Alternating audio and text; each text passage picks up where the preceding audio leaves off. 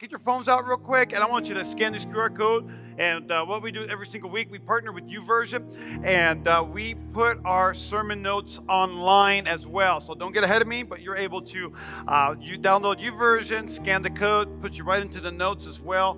But I also hope you'll be getting our YouVersion devotionals every single morning as well. And I uh, hope you'll be getting that. Uh, uh, email at 5 a.m., text message at 8 a.m. And uh, yeah, we'll spam you. Yeah, we'll get you good. No. And so make sure you sign up for the YouVersion devotional. And if you're fasting and praying, give yourselves a hand clap today. Come on. I'm proud of you, church. Uh, we have over almost what 200 people on the YouVersion devotional. Uh, I'm getting that every single day. We are praying, we're fasting together, and we are ready for worship night. So don't miss worship night. It's going to be incredible. The next generation say it's going to be bussin'. Okay. Had to throw that in there because I'm a well-rounded pastor. But I want you to know today. 11 a.m. I'll save that for 11 a.m. Uh, but I want you to know today is Connect One Day, with uh, Lorenzo said. And uh, man, I want, uh, I just thought of something that I thought was fantastic because we have a culture of, man, we, we, we serve one, we worship one, or we worship one, we serve one. And that's the whole reason why we have two services. We have 30,000 square feet, plenty of room in this building, and God's been growing our church. The 11 a.m. service, y'all, the 11 a.m. service, we've been adding rows every single week at the 11 a.m. service. That's amazing. Um, but also, y'all are having children, everybody. Come on, be fruitful and multiply. And I want you to know, especially uh, the 11 a.m. as well as this service as well. But I want you to see these kiddos. Our rooms have been just full of children learning about God's Word. They've been, uh, man, having memory verses, different activities that they do. Uh, Brittany and her entire uh, team, they've been doing an incredible job. So give it up for Avenue Kids team as well. I love this next picture too. This is our three and five year old room, and then we have a nursery as well, and then at first through fifth across the way. A lot of people don't know we have an entire building over there, and it's full of uh, first through fifth graders as well. And so we have a huge need right now, and this is why I'm so glad Connect One Days today. And this is my favorite room because you can sit. Come on, somebody. You can sit and serve, all right? Not sit one, worship one, but you can, you know. And so you can sit in this room. Uh, but I want to let you know that we have a need right now. We have we have a lot of kids, and uh, with a lot of kids comes a lot of responsibility.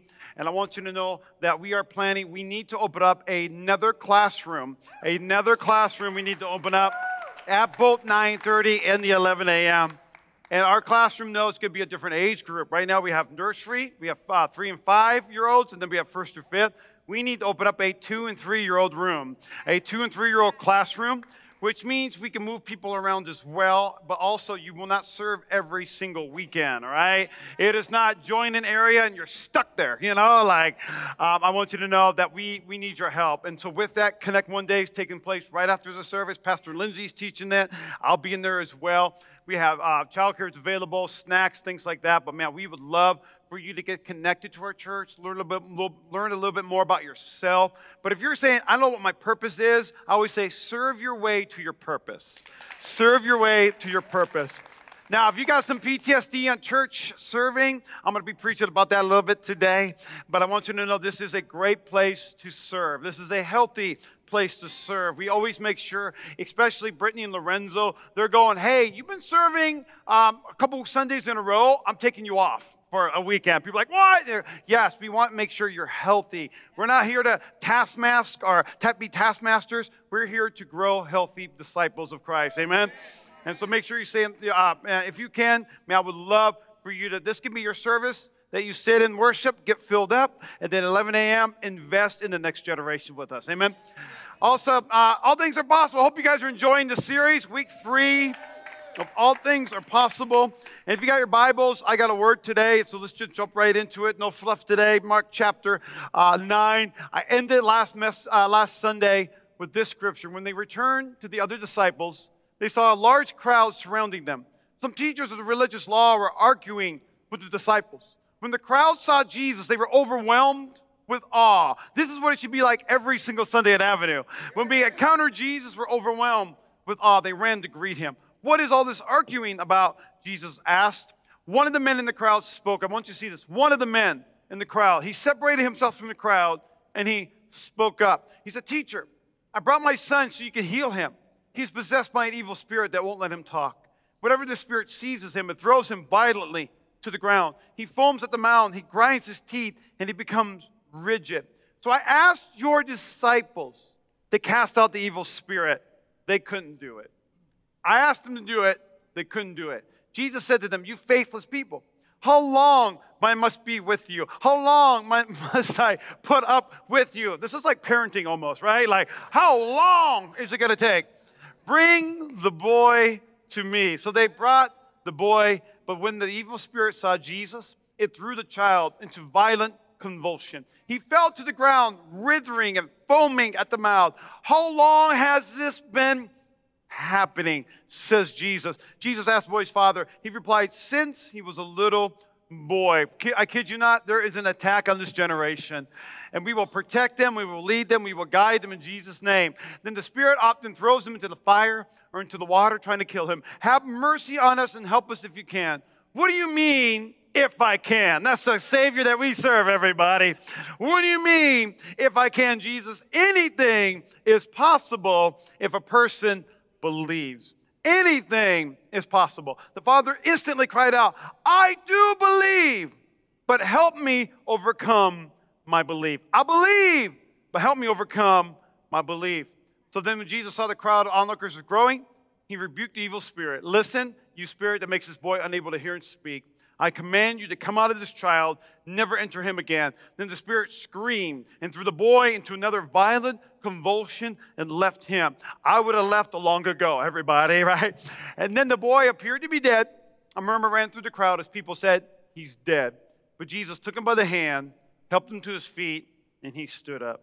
Amen. And he stood up. Let's pray. Dear Heavenly Father, thank you. Thank you for your word. Father, I think your word isn't stories. Father, I think your word isn't a fairy tale.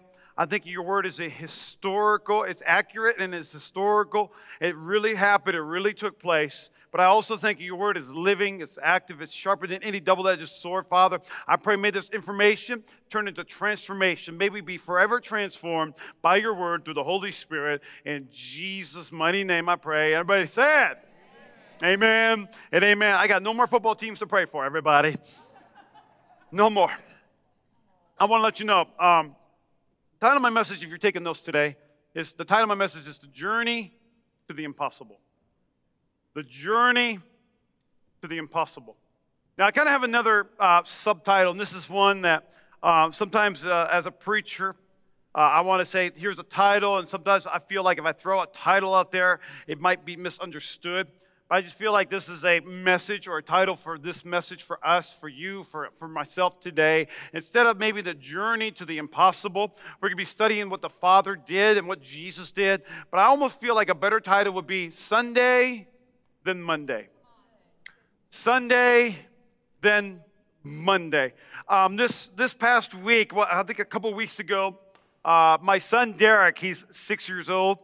And uh, I said, you know, let's get him into sports. Levi's currently playing basketball, my 12 year old. And so I said, let's get Derek into sports. Let's do, let's try flag football or soccer, or something like that. So I signed up, up for flag football, and there's this little thing on the form that says, you want to coach?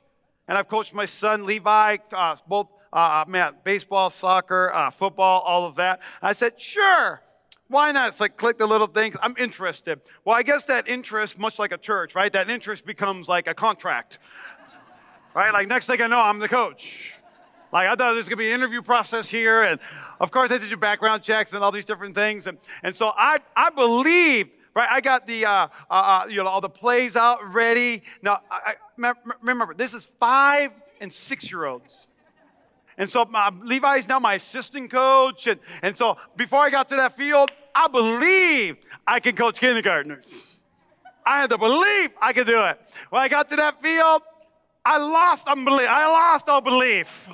It was like herding cats out there it was like, this is a ball. You know what I mean? Like, don't drop it, you know? And, and it meant by the end of the game, we had a great time. The kids were somewhat making touchdowns, and it was a hot mess and chaotic. And I walked away going, okay, I believe, I don't believe, but I got through it because I did it. I got a little bit of belief that next Saturday is going to be a little bit better. But I feel like for some of us on Sunday we come and we're, we're ready. We're, we're, I mean, maybe walk in feeling defeated, but when we walk out, woo, I feel good. I was with like minded believers. Man, I was with people that were building my faith. Man, I went up forward for prayer. Man, I heard a great message by a great looking pastor. Come on, somebody. Come on. I need it. I need it. No. Man, I, man, I watched online and man, I got filled and, and I'm just ready. I can move mountains. I believe all things are possible. Then Monday happens. Then Monday hits, or Tuesday, or, or Wednesday hits. And we're just like that, Father. I believe, but help my unbelief. I believe that God can do it. And Monday you're saying, is it all even worth it? And I want you to see this. This father pulls out of the crowd. He says, I asked your disciples to cast out the evil spirit. I want us to see his journey to the impossible. I want you to see the Father's journey the impossible. He says, I asked your disciples to cast out the evil spirit, but they couldn't do it. And this is the phrase I've really got stuck with. They couldn't. Can you? They couldn't do it. So what can you do for me? And so many times we take this context and we say, Holy Spirit, what does this mean for me? It means the Father have faith in the wrong thing. And so many times when we, when, when we are believing for God to do the impossible, we want God to make the impossible possible. Sometimes, out of our desperation, we place our faith in the wrong thing. We place our faith in the wrong person. We place our faith, uh, if, if you're believing for, I want to get out of debt, we place too much faith in our job and our, in our works. Man, I, I, I want to, I want to, you know, healthy this or healthy that. We begin to place our faith in the wrong thing. I would even uh, kind of go into a, a different territory and say sometimes we place a little bit too much faith or trust in the local church. I believe the local church is God's gift. I believe the local church is the hope of the world. But even this week, I was reading my Bible. Pastor Lindsay's on the couch, and she goes, um, You know, honey, I go, Yeah, babe. You go, You know, really in the Bible, it doesn't say to trust people, it's just to trust God. And I was like, What are you saying? you know. But it does. It, says, it doesn't say trust the church. It says trust the Lord with all your heart. See, the church is where we gather together, to grow our faith, to give all faith to Jesus, to give all faith and glory, to say you're worthy of it all. The Father, I'm believing you're going, do, you're going to do the impossible. Father, I'm believing you're going to move heaven and earth, but I'm also believing in your, I have faith in your timing, and I have faith that I could trust you. And so here in Mark chapter 9, sometimes we, we have faith in the wrong thing, but this is what happened. So they brought the boy, but when the evil spirit saw Jesus, it threw the child into a violent convulsion. Into a violent convulsion, he fell to the ground, writhing and foaming at the mouth. And what does Jesus say? Jesus goes, How long has this been happening? I want you to paint this picture. Here's Jesus. He's here. He did it. He made it. He arrived. He pulls out. Jesus, they couldn't do it. What about you? right? So I have faith in them. I'm going to put my faith back in Jesus. And all of a sudden, they bring the child to him. The evil spirit sees him, starts convulsing on the ground. Jesus doesn't go, Come out. Jesus goes, How long has this been happening? Because it shows the, the authority that Jesus has. Jesus wasn't panicked, Jesus wasn't surprised. But Jesus said, How long has this been happening? Now, if I was a disciple, I'd be like, I don't know what's going on here. Be better back up. We hear sometimes when we're believing, when we're on a journey to believe for the impossible, I want us to know that sometimes it gets worse before it becomes possible. Sometimes we think it should be like, you know, the valley. Yeah, I walk through the valley. Sometimes we think when we encounter Jesus, it needs to be nothing but mountaintops. It needs to be nothing but better and better and better and better. But sometimes before your breakthrough happens, sometimes there's a breakdown. Sometimes the enemy comes in and goes, Oh, no, don't you dare join that 90 day giving challenge. Don't you dare join that 21 day challenge. Don't you dare pray and fast. Don't you dare. I would even garner to say you probably had more attacks on your life since you started fasting because the enemy doesn't want you to encounter what God has for your life. It got really quiet here. Some people raised their hands, but some of you went, because sometimes this is sometimes we say when we as, as, pastors and preachers i have to apologize to our online audience to you guys that are here sometimes we say when you give your life to jesus it's going to get better it's going to be so much better sometimes it gets worse before it gets better Because sometimes at the local church, we say, hey, if you accept Jesus, it's going to get better. But I have to tell you, sometimes we define possible as perfect when really miracles are messy. Miracles are messy because if it wasn't messy, then we wouldn't need a miracle. And I wish I could say, it's amazing. It's actually quite easier not to believe for the possible. It's actually easier to say, I, you know what? If you don't have high expectations, then you'll never be let down. I would rather be let down, I'd rather see a miracle take place. Because here's what Hebrews 11 faith shows the reality of what we hope for. We cannot stop hoping.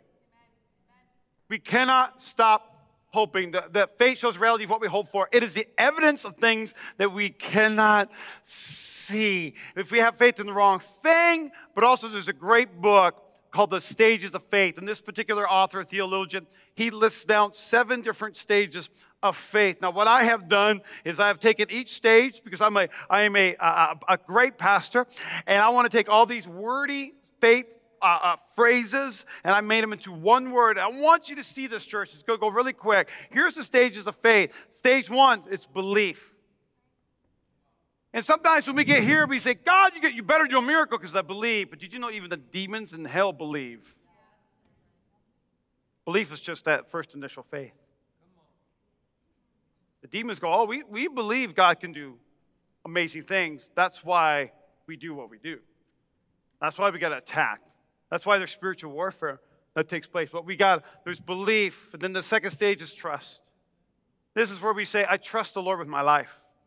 This is where we say, I trust that, uh, man, and it's, it's always a journey. And, and hear me out. It's not like boom, boom, boom, boom. Hey!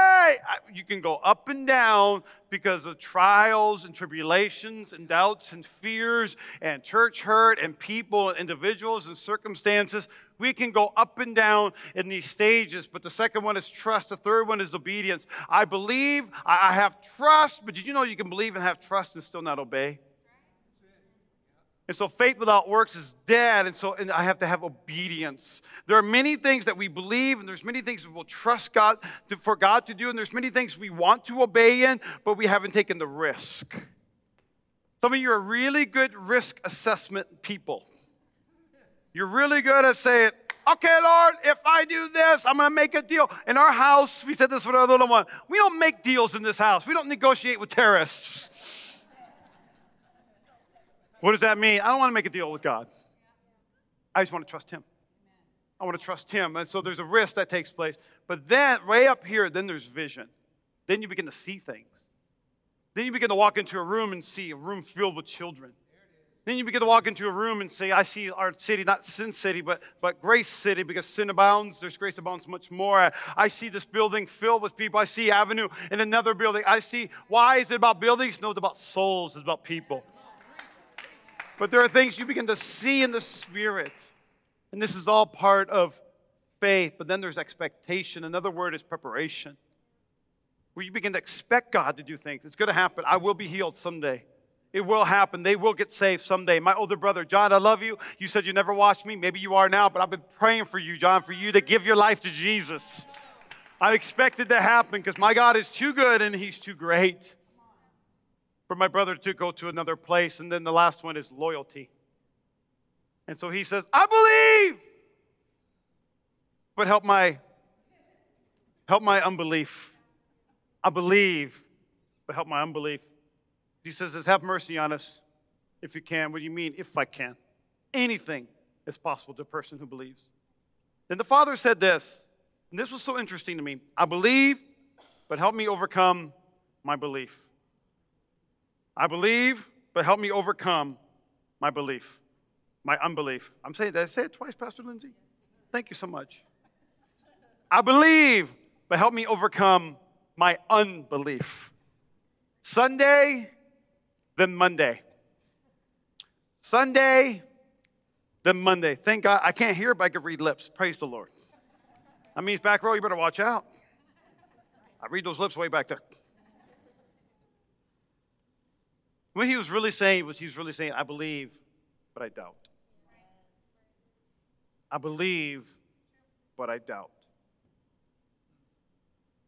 I believe, but I doubt. It's like a contradictory statement, right? I know, okay, I don't know. Uh, have you ever said yes to something you didn't know? Have you seen that show? Yes. And then they start describing it. I haven't seen it. You know, I believe, but I doubt. So I went into a deep dive this week, and as a pastor, I always want to teach what I've learned myself. I'm not going to just, you know, preach, preach, preach, but there are three different thoughts or train of thoughts from several theologians as they studied the statement. Why did this father say, I believe, but, but I doubt? I believe, but help me overcome my unbelief. Now, we have a little bit of understanding in the stages of faith, but still, how can you believe, which is step one, but still have unbelief. There's three different thoughts or notions that I believe we could take away from in our faith journey this morning. And the first one is that he had delegated faith. He had faith for others, but not for himself. He's saying, God, I believe you could do miracles, but help me believe you could do it for me. Isn't that good? I believe you can resurrect the dead. I believe you can, you can be, you know, heal their finances, heal their marriage, heal their bodies, heal their minds. But Lord, will you do it for me? I mean, I grew up in the local church and growing up even hard of hearing and, and been to every witch conference and I began to see people, signs and wonders take place, begin to see people get healed. And I would say, yes, I believe God is so awesome. But then on Monday mornings when I wake up, I go, but what about me? And I grew up in a church where people said, You don't have enough faith. Oh, I have faith. Oh, I have faith. I have faith. I have faith. I mean, I would go to school without hearing aids because I have faith. And then my mom had to come in and go, Get your hearing aids. I go, I have faith. But many times I felt like maybe those were the prayers I was trying to pray. I believe. But may help me overcome my belief. I believe. Maybe you're here today because you believe but you're saying, help my unbelief. I'll believe for you. I know we have many intercessors. They're going to call down heaven and earth, heaven and earth down for you. But sometimes wonder if we'll call down heaven and earth for ourselves.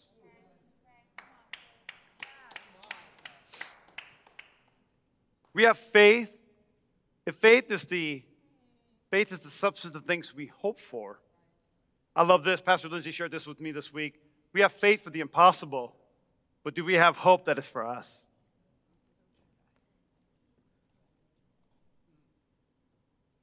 We have faith for the impossible. Man, I'm so fired up in this series. Like, man, do you have hope for you? You have hope for God to move in your life.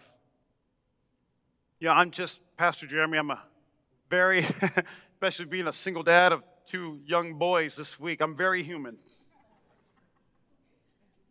Very, very human. I was angry, but I sinned not. Thank you. Oh, thank you. Thank you very much. Thank you. Thank you. But did you know I'm just, I'm still a child of God, just like you're a child of God? And you don't need me to hear from God. You need to hear from God. God wants to speak to you. God wants to lead you and guide you. God wants to build your faith. God wants to do miracles in your life just as much as He wants to do miracles in my life. And so, man, maybe he had delegated faith, but the second one was maybe he had dwindled faith. Maybe, maybe he had dwindled faith. A faith that has weakened. Hey, someday we'll have a touchscreen. It'll be amazing, right? I have faith. We will have a touchscreen someday. But there's maybe had dwindled faith maybe it dwindled a little bit. Theologians believe Jesus said, How long has this been taking place? Because Jesus wanted him to verbalize his faith. And he's Ever since he was a young boy.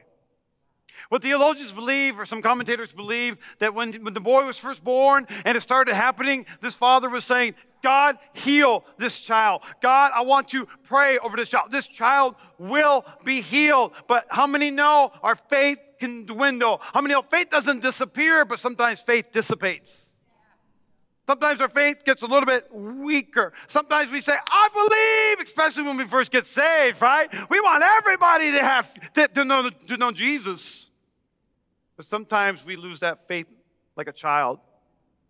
Sometimes we get too mature that we don't even believe like we used to believe. Sometimes, as we climb up those stages of faith, sometimes we accidentally climb back down. Church, I don't want to tell stories of miracles that happened five years ago, or 10 years ago, or 20 years ago. I don't want, don't ask me about a 20 year old miracle, ask me about yesterday's miracle. Ask me about today's miracle. But sometimes we just, our faith dwindles. And just like last week, I hope you heard last week's message. Sometimes we begin to speak a little bit more doubt, or we begin to speak a little bit more negativity than positivity, than, than faith. That he believed, that he believed. And they believed this was his last Hail Mary when he was in the crowd and his son was with him. And he said, There he is. And he asked the disciples, Will you do it? Can you do it? And it didn't work. And he said, What else is there? I've tried everything. They believe he went to the tabernacle. They believe he went to the, the, the church. They believe they went to the high priest to the Pharisees and the Sadducees. They believe he did not give up, but time after time, he grew weary. He grew weakened in his faith, and this was his last ditch moment. That is why he was a little bit crass with Jesus. That's why he said, If you can. If you can. And Jesus said, If I can, all things are possible who believe. Do not lose your belief. Don't lose your belief. And here's the last one is dead faith. Is dead faith. Faith that has disappeared. Oh, I just got no, no more faith. Uh, it's I, Pastor, been there, done that. It's just a reality of life.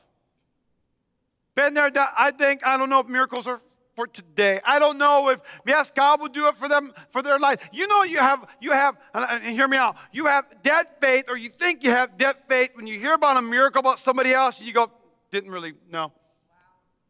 Oh no, it was it was because they took a medicine. It was because they did this or that. It was that's a little bit that's a bit of a stretch, Pastor. And I know pastors can exaggerate, but not us, right, Pastor Lindsay? You know, um, have you ever have you ever lost something? And when you lose something, you're looking all over for it. And after looking for a little bit, you start blaming other people. You know I'm talking about? Like them darn kids. They know not to play with my glasses. Them darn kids took my glasses on Christmas Eve. I couldn't even read the screens. Where are my glasses? I need to I'm 40 now. Hearing aids and glasses. Pray for me. I where's my where's my glasses? Lindsay, Lindsay, where's my glasses? She'd be like, she started laughing at me. They're on your shirt. oh, okay. Then you feel kind of silly blaming everybody else for something that you just lost. Friends, your faith isn't dead, your faith isn't lost, it's still on you. That was good, huh? You like that? That was, was that good? Come on. That was good. That was good. But in all seriousness, you cannot lose your faith. Faith is only, Bible says, faith, just as the body is dead without breath, so is faith dead without good works. So, how do I resurrect my faith? Do good works. How do I resurrect my faith? If you got dead faith, get your button to connect one day. If you got dead faith, tell somebody about Jesus. If you have dead faith, I want you to start praying big prayers. If you have dead faith, I want you to start journaling like you've never, never journaled before. If you have dead faith, I want you to participate in good works. We don't do works to get saved, we do works because Jesus placed them inside of us. We have good works. And so, for many of us, we have the belief, and we have the trust, and we have the obedience. But man, we got to take that risk. We got to have risk because sometimes, even though I believe and I trust these two areas here, they're closely related because you say, I'm going to obey, but also there's some areas in your life that God wants you to obey just to test you, but it isn't quite yet a risk. But then there's another area in your life where God says, Well, I'm glad you're tithing. Uh, I'm glad you're reading your word. Uh, I'm glad you're, you know, you're doing the things that I've asked you to do. But also now I want you to give it all away. I want you to tell that stranger about me. I, I want you to go there. I want you to, whatever specific instruction God has for your life. So faith must be demonstrated, not just discussed. Man, Faith comes by hearing, but faith without works is dead. So many of us were in the level of just saying it. This is good. If you're here, that's okay. Good. Speak faith. Speak faith. God will, and He'll do it for me. God will, and He'll do it for me. But then it's time to take a step of faith. But when the Father said, so you don't, you might have, you know, dwindled faith and delegated faith, or you may feel like you had death, dead faith. But every single one of us in this room, even you online, we all have a measurement of faith. It can be the size of a mustard seed. It can be itty bitty, itty bitty, like a chia seed. How's that? Acai berry, you know. It can be small. Sorry, I'm fasting.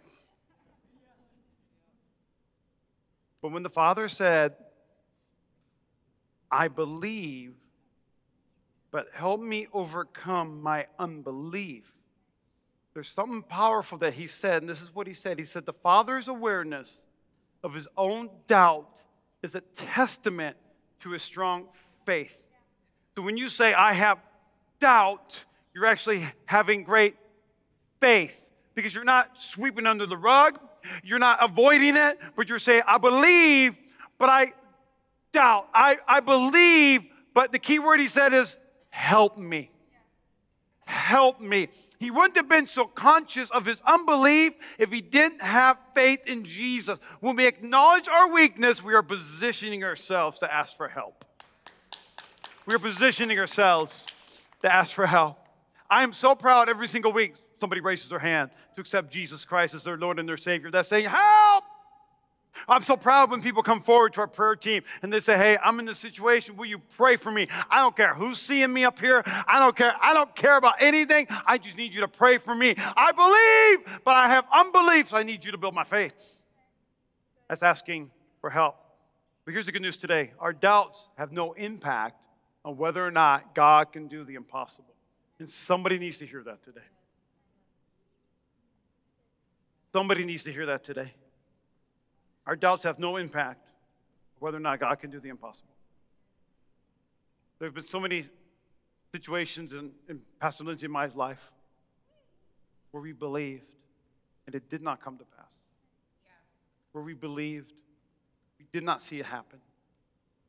Where we believed and we had doubts and we had fears, we had concerns. And we still saw God the impossible in our lives. We still see God. We still saw God. Before the, the miracle came, it got messy. Before the miracle came, we got hurt. Before the miracle came, we got blindsided. Before the miracle came, we got rejected. Before the miracle came, man, it felt, it, it was, is this even worth it? But how many know you can still have belief? You can still have doubt.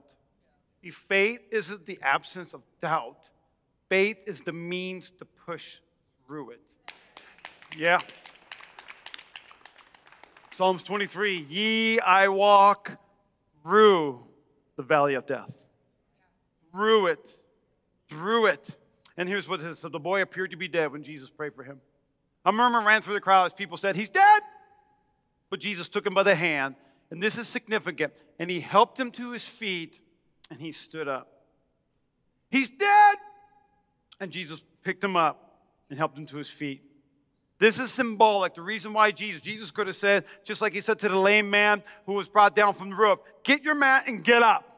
Stand up. But this particular reason, because they said, he's dead, Jesus took him up by the hand and lifted him up. The reason why he did that, because it's closely connected to Ephesians chapter 2. God is so rich in mercy, he loved us so much that even though we were dead in our sins, he gave us life. Why? When he raised Christ from the dead. I have dead faith, but Jesus is saying, You're not dead. I just need to resurrect you a little bit. I need to do something in your life. It is only by God's grace that you have been saved. It's symbolic. Everything Jesus does, he does it with purpose and he does it with meaning, even if it stings a little. He lifted us up. When Jesus saw Lazarus was dead, he said, Come out. And he said, I'm the resurrection, I'm the life. Last thing I want to close with as our worship team comes up there's faith in the original word is actually pistis. Pistis. And the immature version of me wants to continue on with that. Pistis. But pistis means a state of certainty with regard to be. Or it also means, and there's several other words, but also pistis is faith. This is faith. Pistis. You have pistis? I'll stop. Pistis.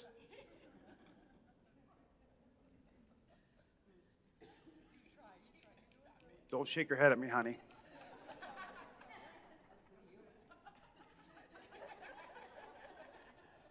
She's, she's teaching Connect one day after this service, which means she won't be here at the 11 a.m. It's faithfulness, faith. Jesus said, some translations say, You have little faith. Jesus said, faithless. The word used here in this context, faithfulness. Because really, at the top of that stage pyramid, that stage deal, not just loyalty, it's faithfulness. That's why Jesus, when I asked your disciples to cast out the evil spirit, they couldn't do it. Jesus said, You faithless people. And remember, we have to read the Bible in the context of grace. Jesus was going, What's wrong with you? Come here. He was saying, You got to be faithful. Because faith isn't telling God what you want, being faithful. I've been learning this. You know what it means to be faithful? It means, God, if you never do a miracle in my life, I'm still going to be faithful. God, if you if you never ever ever ever show up, I'm still going to be faithful. God, no matter how hard it gets, I'm still going to obey your word. No matter how hard it gets, I'm still going to pray and fast every January. No matter how hard it gets, I'm going to read my word. I'm going to pray. No matter how, how, no matter how great doubt becomes in my life, I'm still going to serve you. I've had many moments in my truck or in my car in these past 20 some years sitting there going, God, where are you? What's happening? What's taking place? There have been some services before, and I'll sit in my chair, I'll go in the back, and I'll pray and say, God, is this worth it? Is this, is this what? And doubt begins to creep in. But I'm still faithful. I'm still faithful. I'm so glad what God has done in these past three years. He's done a work in our lives. And most things that we thought were impossible have become possible in our lives. We have seen God move, not because of my faith, but because He is faithful. We are faithful because God is faithful. And this was fascinating. Afterwards, Jesus was alone with the disciples when they asked him, Why couldn't we do it? Why couldn't we cast out that evil spirit? And Jesus said, This kind can be cast out only by prayer. And remember the New King James Version and fasting. What's interesting is Never realized this before. If you remember in Mark chapter 6, Jesus sent them out, 12 disciples together. He began to send them two by two. And he gave them the authority to cast out evil spirits. So they've already done it before in Mark chapter 6. But here's Mark chapter 9. They couldn't do it. And the reason is because they believed the disciples, they had faith in old wineskins. They had faith in what they did yesterday, but they didn't have faith for what they could do today. I believe, but help my unbelief Sunday, but then Monday. Friends, Bible says there's we cannot have old wineskins. We cannot have old experiences. We cannot hold on to the old church experiences. We cannot hold on to the old salvation experiences we have. We need it today and every single day. Now, I got to close, and that's the reason why uh, Lorenzo came up for this service, before the sermon. But there's a man in the Bible named Saul, and he was killing Christians. And he had such a belief. He believed that what he was doing was godly because Christians of the way weren't following the one true God. So he was killing them killed Stephen, made him a martyr. And then one day he was going down the road to be able to kill another Christian. All of a sudden, God knocks him off his horse. And he goes, Who are you? Jesus. I believe. Help my unbelief. Uh, who are you? Lord. And God says, and God begins to speak to him. God changes his name from Saul to Paul. And Saul, or Paul writes most of the New Testament. And in 1 Timothy, he's writing a letter to Timothy, one of the youngest pastors in this region, who even the Virgin, uh, uh, the, uh, Jesus' mother, the Virgin Mary, attended his church. And this is what he says to her, even though, or to Timothy, even though I used to blaspheme the name of Christ, in my insolence I persecuted his people. But God have mercy on me, because I did it in ignorance and unbelief. Oh, how generous and gracious our Lord was. He filled me with faith and love that only comes from Jesus. Friends, here's the good news for us today we have grace in our unbelief, and there's grace for you today. Will you stand with me, please, real quick? And I want you to bow, bow your heads, close your eyes for just a moment. Worship team, go ahead, start singing. And what I want you to do this morning is I want you to move from belief to trust to obedience to risk. And with your every head bowed, eye closed, I want you to have vision. I want you to envision God doing the impossible in your life. I want you to envision being free from addiction. I want you to envision having a healthy heart and a healthy mind. I want you to envision having a healthy marriage. I want you to envision, I want you to envision the good things that God has for your life. I want you to envision those dreams coming to pass. I want you to think about it. Pre- I want you to daydream about it this morning to say, God, what if you did, if you can? And just take a moment today. Come on, team.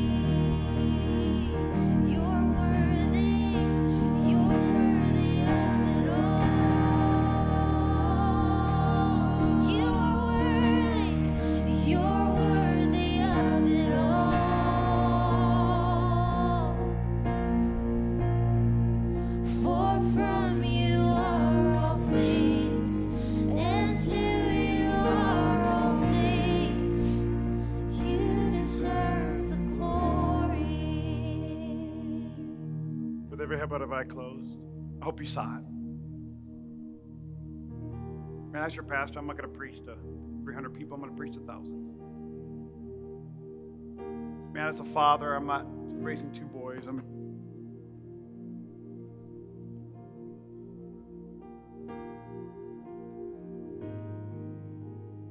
max three. As a husband, I'm not just I ho- oh, hope we make it. As a husband, I see Pastor Lindsay and I. We're old, but we don't look that old. Hmm, I still got hair. 80, 80 with a six pack. Sitting on our front porch. Sharing about the goodness of God. 90. 100, 100 wow, I won't get that old. But there's grace for you today. If you're here today and you say, I want to accept Jesus Christ as my Lord and my Savior, I believe He broke some things off of you in your life regarding faith, doubt, unbelief.